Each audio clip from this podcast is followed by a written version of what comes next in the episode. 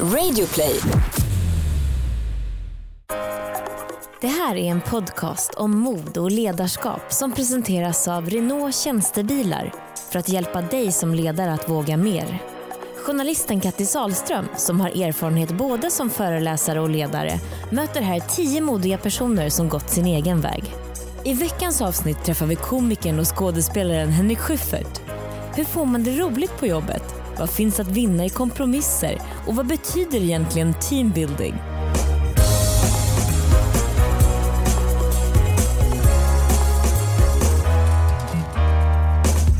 Hej på dig Henrik Schyffert. Hej på dig Kattis. Oj vad du är välkommen. Tack. Och jag känner mig välkommen. När du ringer då kommer man. Ja, ja, du. Kattis knäpper med fingrarna. Det, och den effekten har ju inte du.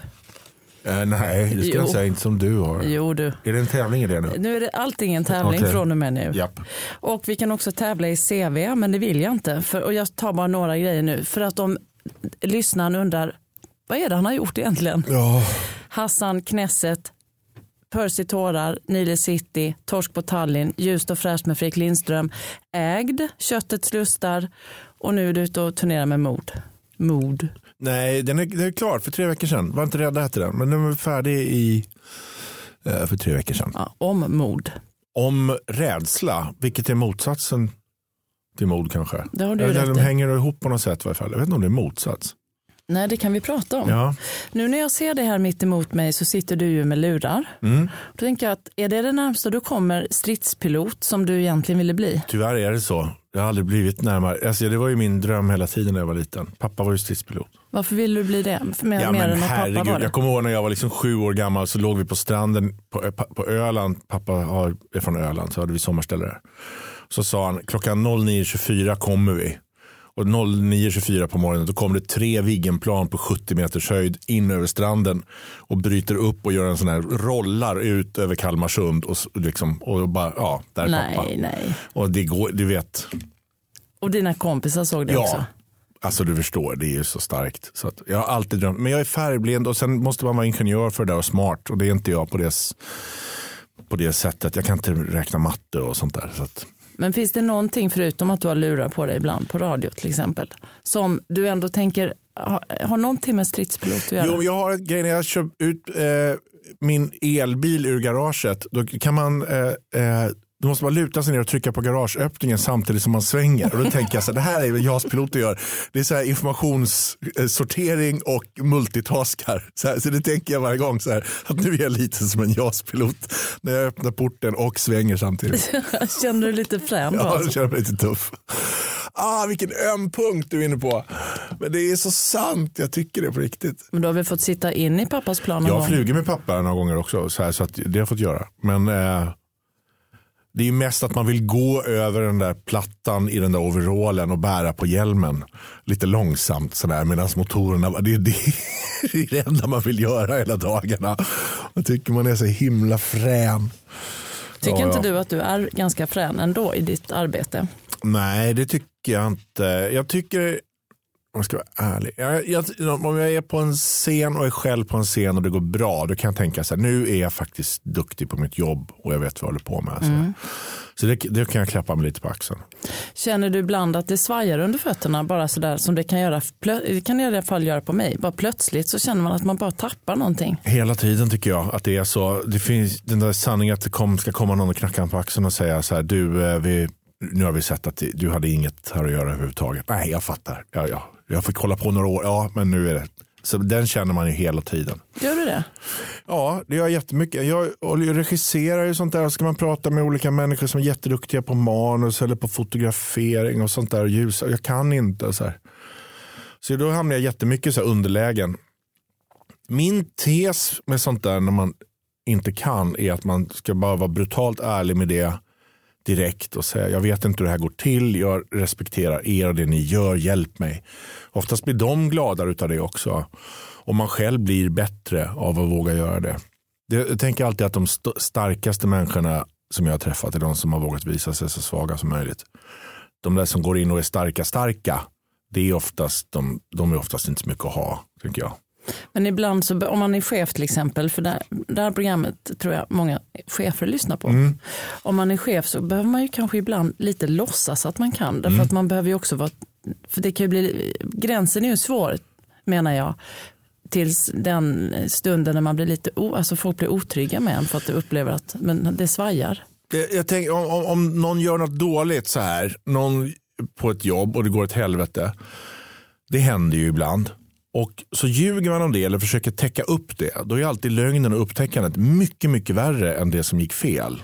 Och så, så tänker jag att det är. Det, det är all, nästan alltid värre att hålla höjd. Och det är väldigt få chefer man har haft som har skrikit och varit bra. Eller så här markerat med makt och också varit väldigt bra chefer. De flesta har sagt min erfarenhet är, eller jag tror, jag lyssnar på er, nu måste jag ta något slags beslut, det blir som jag vill. Alltså de som resonerar så där, de har man respekt för. De tycker jag oftast verkar bäst. Du är ju också, du, du är väl ändå chef för Bromma mamma? Alltså det är jag och Kerstin, vi är, vi är två och vi har varsin telefon. Det är Så- som Miljöpartiet. Ja. ja, det är så illa. Så det är jag inte. Men ibland när vi är på inspelningar och så där, då är man ju chef. Alltså regissör är ju den här, en av de sista få så diktatoriska posterna som finns. Där det finns en person som på riktigt får bestämma allt. Och Hur sköter du det då? Jag försöker tänka att jag ska vara tydlig. Det är väldigt viktigt. Och jag ska vara tydlig med när jag inte vet så är jag tydlig med det och när jag vet så är jag tydlig med det. Och eh, Jag försöker vara eh, aldrig så hota eller skrämma eller skrika utan man så här långsamt fram, alltså tänk mig som en sån oljetanke liksom. Så att man bara långsamt går framåt. Så det är ju, regissera är ju 2000 beslut om dagen. Ska det vara den slipsen? Nu är löven inte gröna. Ska hon komma in från höger eller vänster? Ska vi, så här, det, är, det är bara sådana, det är sånt man sitter och gör. Och ibland får man bara chansa, ta ett beslut. Röd slips, annars slutar jag. Man får liksom, Men går det att översätta tror du till ledarskap, alltså regis- regissör? det är en ganska gammaldags, po- det är mer alltså, att vara farao. Det finns ju inte många som jobbar som farao idag. Men att vara regissör är ju väldigt mycket som vara farao. Men vad skulle vara fel med det då? Det är extremt toppstyrt. Och det är det ju, tror jag, för att det är så kort period som man gör det. Och det är väldigt dyrt att göra det. Det kostar flera hundratusen kronor om dagen att göra det här. Eh, och sen är det också en, är det konstnärligt. Så det finns någon slags gammal bild av att det är någon slags, det är en person som har en, en dröm som ska realiseras. Och så, här. så det är en konstnärlig aspekt av det också. Så, men vad gör du om du regisserar någon som inte riktigt tar dina re- regianvisningar? Eller du kanske har en tanke om att du vill att den här personen ska förmedla just den här känslan. Vad gör du då? Men det finns massa tricks man kan lirka. Oftast så säger man att de får prova det de vill göra några gånger och sen när de har gjort det så kommer man med förslag. Och eh, om, de inte, om det ändå inte går fram så får man till slut, du vet du vad, nu gör vi en när du bara säger exakt så här och gör exakt så här som vi sa. Alltså, men då har man gjort det tio gånger innan, det är alltså det sista utvägen. Nej, det är näst sista utvägen. Sista utvägen är att man klipper bort dem. Det låter som ett ganska skönt ledarskap. Ja, så det, stod det inte en kock där innan? Nej, han är borta. det, har, det har hänt flera gånger. Men eh, Henrik, om du tänker dig att du är chef istället och inte regissör. Så eh, för en del av regiarbetet är väl ändå att du försöker, om du har en skådespelare så kanske du har fått syn på någonting att till exempel han är mycket roligare än vad han tror. Så vill man locka ut det. Ja. Det är väl en, en del av regi. Det är det absolut. Eh, tror du att man kan, eller gör du om som chef när du inte är regissör utan du har andra människor omkring dig, kan du vilja locka fram sidor hos människor som ledare som du ser men som de kanske inte riktigt har fått syn på? Ja, det kan man göra. Oftast med folk som är lite eh, ovanare vid det. Om man jobbar med folk som man känner och har jobbat med, då kan man bara säga det. Alltså vara väldigt rak och säga, du är jättekul där, gör det igen. Att man är jättetydlig. Men om det är folk som är lite ovanare så kan man, får man, liksom, kan man få locka fram det på något sätt. Eh, och hur man gör det, det har att göra med vilken person och situation det är. Det kan, vet jag inte riktigt. Men det, det går absolut att göra. Men tänker du dig att du gör det mycket med din, din omgivning? Nej, alltså jag, jag tänker alltid så här att eh, jag försöker jobba med människor som är bättre än jag smartare än jag, roligare än jag. Det är alltid ett bra grej. Det är den där gamla sägningen if you're the smartest guy in the room you're in the wrong room. Och den tror jag jättemycket på. En annan trick jag har är att jag försöker, och det här är en farsot som jag gärna pratar om, vilket är att jag, du ska inte vinna alla fighter. Du ska inte vinna diskussionerna. Det är inte det en diskussion går ut på, att det ska finnas en vinnare. Ofta sitter man i diskussioner där det ska tas beslut och så försöker alla vinna det. Någon, och jag tänker det här är inte bästa lösningen. Utan jag tänker ofta att nu jag förlorar jag den här diskussionen och så får vi se vad det tar vägen. Och Går det någonstans bättre, då är jag ändå involverad i det som blev bättre. Och Går det sämre, då kommer det bli en till diskussion. Och så kommer mitt grej att få bli, då blir det som jag tänkte i varje fall. Alltså det blir, det blir, man vinner på det. Har du övat på det? Eller har du ja, det har jag övat på. Men jag tänker ofta, väldigt mycket också hem i relationer man har med någon. Så är det någon som säger så här, nu ska vi gå på svampmarknad på lördag. Och så säger, har man ingen lust alls att gå på svampmarknad. Då säger man vad kul vi går på svampmarknad. Och så, så ställer man upp och så gör man det. Så, där. så tänkte jag, det här, ja, det, det här är vad det kostar. Ibland får man gå på lite svampmarknad. Och det, det, där har gjort att mitt liv har blivit mycket, mycket enklare. Mm. Än istället ge sig in och bara så försöka vinna saker. Ge upp oftare. Det är oftast, blir oftast bättre grejer av det. Det ses ner på kompromisser idag. Jag tycker kompromisser, det är det bästa. Har ni jobbat mycket så när ni har jobbat i era gäng? Med, eh, med Nile City till exempel eller med Knesset? Då. Ja, men då var vi så unga så då skrek man bara och den som, den som skrek längst vann var det oftast. Men sen efter ett tag så lärde vi oss att eh, vi hade en regel att vi, vi var väl sex pers eller något sånt där. Kunde man få med sig fem av dem och skratta, då vann man. Då fick den sista ge upp. Liksom. Och då var man tvungen att hitta på grejer som var så pass kul att man fick med sig åtminstone fem av dem. Så då blir det någon slags demokrati av det. Roligt arbetssätt. Väldigt jobbigt var det. Jobbigt men Väldigt det är svårt skrikigt. också på arbetsplatser tänker jag om det är någon som lyssnar nu att de ska in i styrelserummet och den som skrattar med, den som blir mest skrattad då vinner. Ja men, jag, men framförallt så tänker jag det här att det inte är en tävling. Jag sitter i så många möten där folk har liksom bestämt sig för att my way or the highway och det, det blir inte bättre produkter eller lösningar utav det. Så det blir enligt dig inte bara bättre stämning och bättre miljö, det blir bättre. Det blir bättre. Kompromissa. Du har ju snott av Jesus, det här var inte rädda. Mm. Eh, hur kändes det? Och stjäla? Från honom själv? Ja, jag tänker ska man sno, det är någon sån gammal sägning, ska man sno ska man sno de bästa och se till att man inte blir upptäckt. Det, det, och det, det där, han är ju ändå, man, måste ändå, man kan tycka vad man vill om Jesus, men liksom, han, stor är han. Stor är han. Jag fick också lära mig av en teologistuderande att uttrycket var inte rädda nämns 365 gånger i Bibeln. En gång för varje dag. Så det var ju fint. Det, det, visste jag inte om innan. Nej, det var ju väldigt fin kunskap. Mm. Och detta har ju du nämnt många, många, många gånger i din show. Ja. Så eh, vad, vad var det som gjorde att du ville göra någonting om rädsla? Jag blev fascinerad över hur vi har det så pass bra som vi ändå har det. Och ändå helt plötsligt för några år sedan så blev alla helt jävla livrädda och uppskrämda. Och det blev en panikkänsla. Och jag undrar var den där kom ifrån. Eh, och då började jag sätta mig in i det där och pratade med folk. Och så träffade jag en tjej som var psykolog som jobbade med fobier och rädslor. Och hon sa som bra grej. Hon sa så här, follow the money. Följ pengarna. Så kan du tänka dig att det kanske finns helt plötsligt folk som har kommit på att de kan själva vinna någonting på att göra andra rädda. Alltså företag, eh, politiska partier, personer som liksom har kommit på att det här är ett effektivt sätt att få igenom vad de själva vill. Och så börjar man titta bakåt. Så här. Alltså reklam är ju en sån grej. Reklam är ju rädsla. Man är osäker, jag har fel smink, jag har fel telefon. Och reklam har ju liksom funnits de sista 60-70 åren. Människan har funnits i 70 000 år. Det är väldigt nytt för oss för våra hjärnor att helt plötsligt separera. Är det här en riktig fara? Eller är det något som någon försöker utnyttja för att, göra, för att själva vinna på det? Kvällstidningarna kör varning för mobilstrålning och eh, transfetter och ditt mm. tangentbord kan vara en bakterie här. Är det en riktig fara eller är det för att tidningarna kommer på att om de skrämmer upp och så går vi in och klickar på det där så tjänar de pengar på det där. Mm, det gör vi ju. Precis, och det här är, så här reagerar vi. Och sen har också massa politiska partier kommit på det här. Att man kan skrämma upp dem. Om vi inte gör så så kommer de att ta det. Och, så här. och då vinner de på det. blir folk rädda. Och grejen är att rädslan är ett förbannat trubbigt instrument. Det får man inte glömma bort.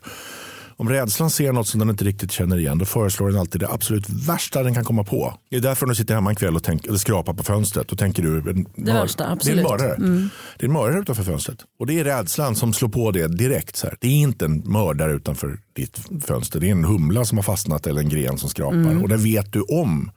Men rädslan går direkt in och säger så. Tycker du, tänker du att du hjälper människor med, med att eh, turnera med det här ämnet? Jag tänk i alla fall att de kan gå därifrån och, och liksom, ja vad fan det där har jag inte tänkt på innan. Så skulle det kunna vara. Och så här. Och jag har fått, det är mycket folk som har hört av sig och tackat. Ja men det där är ju det är roligt att tänka sådär. Så. Vad tackar de för specifikt? Eh, att jag har fått dem att tänka på det sättet. Det är ingen som har tagit upp det där. Utan det här är bara en värld som vi har accepterat att vi lever i mm. helt plötsligt. Den här skrämselpropagandavärlden. Men en annan sak som man kan vara rädd för det är främlingar. Mm. Och främlingsfientlighet och så är det ju många arbetsplatser som kämpar med att, eller i alla fall säger att de kämpar med att de vill ha fler, de vill ha mer integrerat och det ska mm. Och ändå lyckas man inte riktigt med det. Nej. Vad tror du det handlar om? Jag tror det handlar om tid. Eh, när värmlänningarna kom till Stockholm på 1800-talet så slog de ihjäl dem för de var ju liksom utlänningar. Men idag är det inget konstigt alls att jobba med en värmlänning. Nej. Det tog hundra år men det har ju gått bra. Så du tror att det bara är tiden? Tror du inte man... Jag tror att det jättemycket är tiden. Men tror du man kan prata om liksom fördomar? Kan man, kan man ha sådana diskussioner? I så fall, hur, hur, hur kan de låta? Jag skulle tänka så här att man försöker förklara vad hur hjärnan fungerar och hur man tänker och kanske göra andra exempel och inte göra exemplet här kommer någon i någon slöja och då tänker du så här utan man kan göra exempel liksom på vad händer om vi släpper in en häst på kontoret. Ja, men alltså bara, något konstigt händer. Hur reagerar du när det konstiga händer? Mm. Och varför gör du det? Och så man lär sig det så kan man sen när man hamnar i vardagssituationer säga nu gjorde jag så där. Varför gjorde jag så? Är det på riktigt för att det är ett hot eller är det på riktigt för att jag kanske har blivit uppväxt med det eller så här. Och på så sätt så kan man ju. Men framför allt så tänker jag så att motsatsen till rädsla är erfarenhet. Inget annat. Hur botar man flygskräck?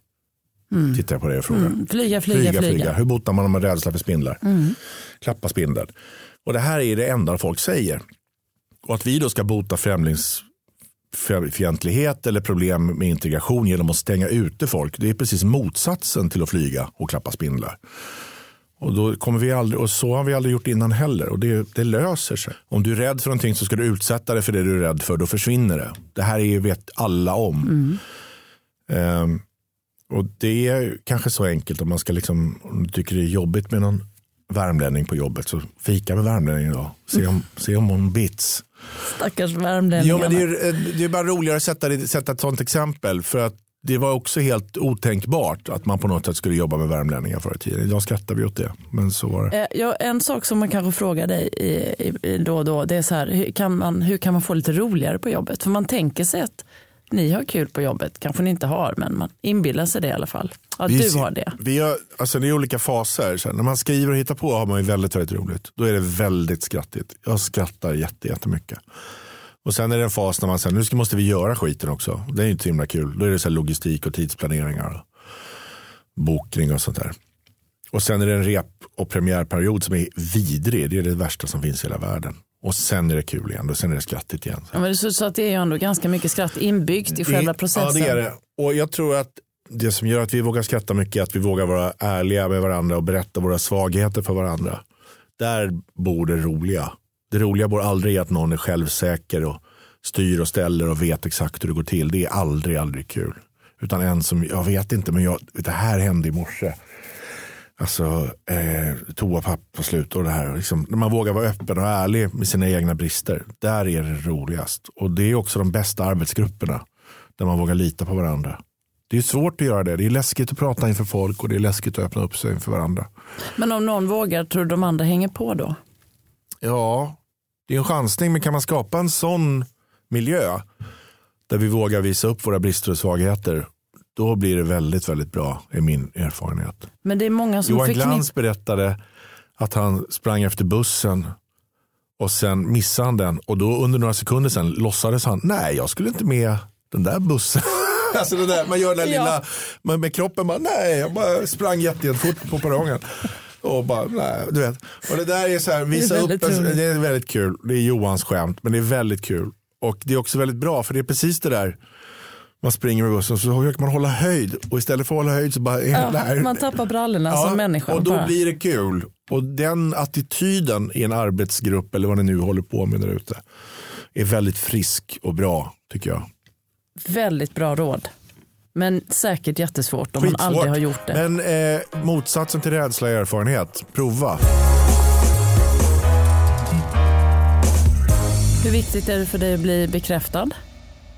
Ja, det är viktigt. Jag försöker eh, trappa ner på det men det är en väldigt stark drog. Det där plinget och ringet och applåden. Det är väldigt svårt. Men, men det är väl, eh, tror du att det är något man behöver tänka på mer? Att människor är beroende av bekräftelse, att bli absolut. bekräftade. absolut. Och också helst bekräftad utan att man egentligen har gjort så himla mycket. Utan det är mer, folk går väldigt mycket runt och säger så jag, jag kräver respekt. Och så tänker man, ja men vad har du för skyldigheter då? Vadå skyldigheter? Du ska respektera mig. Alltså så där känner man att det är väldigt mycket. Och jag är nog en del av det problemet också tror jag. Men eh, om vi går tillbaka till arbetsplatser då, för det är någonting som många kämpar med och pratar mycket om och har konferenser om, det är att det är så viktigt med feedback. Feedback är ett annat ord för beröm, är det inte det? Jo, men feedback säger man i sådana här sammanhang. kan vara bra för Jag dig vill att ha veta. beröm! Det är det ju. Jag vill ha beröm! Min kvartalsrapport. Men folk vill ju det. Ja, det är det ju ett litet man. pling och en tummen upp. Det är roligt att säga det Men, istället. så, ja. men feedback kan ju också vara att man får tillbaka. Ja, men det är inte det de vill ha. Nej, de vill verkligen bara ha bekräftelse. Beröm. Men tror du att man kan göra det på ett annat sätt? Alltså kan man bli bättre, mer generös med, ja vi kan kalla det beröm då. Jag är bättre än vad? Ja men tror du vi kan bli bättre på det än vad vi är? Människor överlag, ge varandra komplimanger, säga fina saker. Ja, framförallt så tänker jag man kan ge komplimanger som, som betyder någonting och inte bara tummen upp, hjärta, hjärta, smiley, dansande flamenco-tjej, partyhatt, Koreas flagga. Alltså inte bara det där utan man så här, vet du vad som var riktigt bra med det här? Det var att du hade tänkt så och så. Det har inte jag. Alltså den typen av komplimanger där man verkligen märker att det är någon som har sett och förstått, analyserat och sen också kan ge beröm för det. Det tror jag också. Det tror jag är jätteviktigt och, och inte bara de här woo! Men för det tror jag faktiskt att eh, vi är lite för kassa på överlag. Ja. Och de, de komplimangerna, om man ger fler sådana, då kommer ju de här tummen, hjärta, partytjej, eh, de kommer inte betyda så mycket då i framtiden.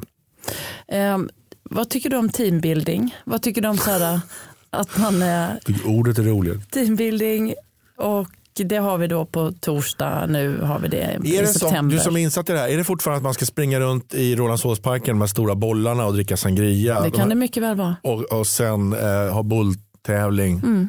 Bowling, alla möjliga skojiga saker. Höghöjdsträning. Eh, ja, teambuilding betyder ju då, eh, f- det är latin och betyder full på jobbet.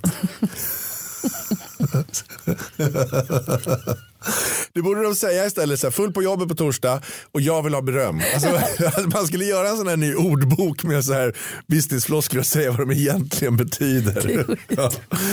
Full på jobbet. Ja, De- tror, jag- tror du på full på jobbet? Jag tror på det, eh, för att annars hade de inte haft det. Jag tror att någon har räknat ut att de tjänar på det där, att få folk fulla på jobbet och sen så träffar de nya kompisar och sen så blir det, de möts mellan mötesrummen och träffas på ett nytt sätt. Men jag tror också så att marknaden är ganska hård där. Om de bara hade förlorat på, på det där företagen då hade det inte det funnits längre. Utan jag tror att det kanske funkar på något sätt. Fruktkorg? Ja, det, ja.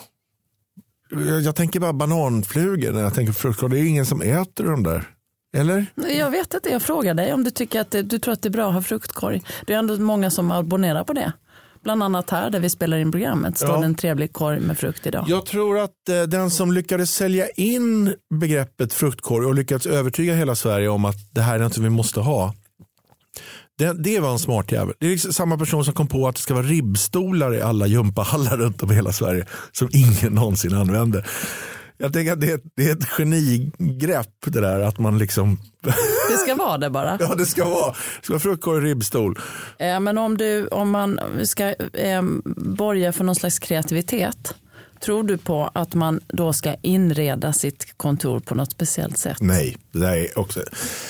Min, eh, vi kommer skratta åt de här öppna landskapen i framtiden tänker jag. Satt ni verkligen så som galärslavar och skrek åt varandra och alla måste ha stora lurar på sig med flaggor där det står stör mig inte, jag jobbar på riktigt. Det där är så idiotiskt den här grejen. Det är också en pengabesparingsgrej. Någon har kommit på att man kan spara stålar på väggar. Det, där, det, det där tror jag absolut inte på. Och sen också alla de roligaste sakerna som vi har skrivit och gjort bäst. Det har varit ett kontorsrum på SVT eller någon annan sån där lokal som jag hyrt med sån där eh, lysrörsbelysning, tre inställda stolar, en post-it-lapp hög och sen en laddsladd och plastkaffekoppar. Liksom. Där har vi hittat på det bästa. Jag har varit på så mycket reklambyråer där folk åker ja. och flipperspel och pingis. Och de går runt och de har glaskäpp och har låtit sitt hår växa ut i mantel och har en höna i koppel och går runt och säger jag är kreativ. Och vad har ni gjort då? Vi har gjort den här Länsförsäkringar-reklamen. du, vet, du, vet, du vet, man bara så här, det som kommer ut på andra sidan är inte hälften så kreativt som det ni har lagt på de här jävla du vet, LSD-tapeterna som ni har vävt upp i Indien. Jag tror precis tvärtom. Ju tråkigare lokal du har, du tvingas ha kul i ett tråkigt rum. Det kommer många bli nöjda med att höra Ja, tror jag. ja, jag var vansinnig på det där. Eh, ja, det har varit väldigt roligt att prata med dig. Jag har många frågor kvar men du kanske kan komma i del två någon Ja, annan ja, gång. absolut. Kan du tänka dig att komma tillbaka? Eh, eh, nej, då får jag ändå passa nej jag på att ställa. jag kommer aldrig komma tillbaka. Nu är det sista chansen. Sen, sen går jag. Kommer aldrig tillbaks. Smäller, då det har jag- smäller igen då då. har jag ha- sista frågan. Ja. Om du var tvungen att leda ett företag resten av ditt liv, från och med nu, Ja. vilket skulle det vara? Ja, här kan man ju tänka så här, vad är det de gör att man vill äta glass resten av sitt liv? Eller kan man tänka, Jag vill komma åt, det här är en luddig fråga för jag vill Ja. egentligen komma ihåg vad som är viktigast för dig. Vad du vill göra för skillnad i livet. Hur du vill avsluta dina dagar om jag ska säga, ja men Ja. tänk Henrik Schyffert, han gjorde ändå, Alltså jag tror att mitt, mitt enda riktiga viktiga jobb jag har det är att mina ungar ska växa upp och ha lite, bli lite friskare i huvudet än vad jag var när jag var liten. Det är, det är mitt enda viktiga jobb. Att jag är ett paraply till dem så att de inte eh, blir, åker på någon smäll. Så det är mitt viktigaste jobb. mm, fast det får du inte ta. Nej, det förstår jag. Och sen då det här arbetsjobbet så tänker jag att man eh, varje gång det blir svårt eller krångligt eller udda, då blir jag intresserad. Och det är alltid då jag har gjort bäst saker. När jag inte riktigt har klarat av det och var tvungen att lösa det. Då har det blivit bäst. Varje gång jag har tänkt så här, det här kan vi riva av och det här kan vi tjäna pengar på. Och det, här, det här är enkelt. Då har vi förlorat pengar, det har gått jättedåligt och, och det har blivit helt värdelöst. Så det är min erfarenhet av det där. Så då skulle jag välja någonting där det verkar så här krångligt och komplicerat. Föda upp spindelapor med Clearup i Jukkasjärvi. Finns det ett sånt företag? Det låter svårt. Ja, då är jag Det är intresserad. tillräckligt svårt. Ja. Jag ska försöka sammanfatta lite och så får du säga om jag har missuppfattat dig. Mm. Men jag förstår det som att kompromissa, det slås, det, det slåss du för, slår Ja. du ett slag för. Ja, medelmåttans väg. Sen ska man visa sig, blotta sig lite, eh, våga det Mm. och eh, då kanske de andra hänger med. Då får man roligare på jobbet. Ja. Man behöver inte hålla på att inreda ihjäl sig eller fluffa. Kanske inte ens fruktkorg. Nej, Liten post-it-lapp och en stol Ja. och en sladd. men gärna lite full på jobbet på torsdag. Full på jobb, vi gör en ny lista, full, säg som det är. Ja. Full på jobbet. Jag vill inte ha feedback, jag vill ha beröm. Det är inte teambuilding, det är latin för full på jobbet. Det måste finnas massa sådana här. Det är jättekul. Och vill du säga någonting, vill du skicka med eh, lyssnarna någonting som du känner, ett ord på vägen? Helst inget du har snott av Jesus. För Nej, det, nej men jag, det, det, jag, det som jag har lärt mig genom mina misstag genom åren är att eh, ju svagare jag vågar vara, desto starkare blir jag. Det har, Tack. det har verkligen funkat för mig. tack Henrik Schyffert. Tack, nu kommer jag aldrig mer tillbaka. Nej jag vet, du är inte välkommen heller. Du har lyssnat på Mod, framtidens ledarskap som presenteras av Renault Tjänstebilar. Nästa vecka träffar vi Anna Särner, VD på Svenska Filminstitutet. Hör hur hon ser på sitt extroverta ledarskap och kampen för jämställdhet i branschen.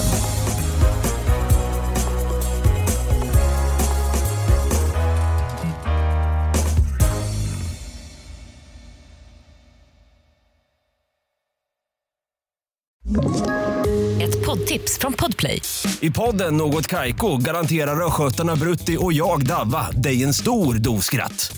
Där följer jag pladask för köttätandet igen. Man är lite som en jävla vampyr. Man har fått lite blodsmak och då måste man ha mer.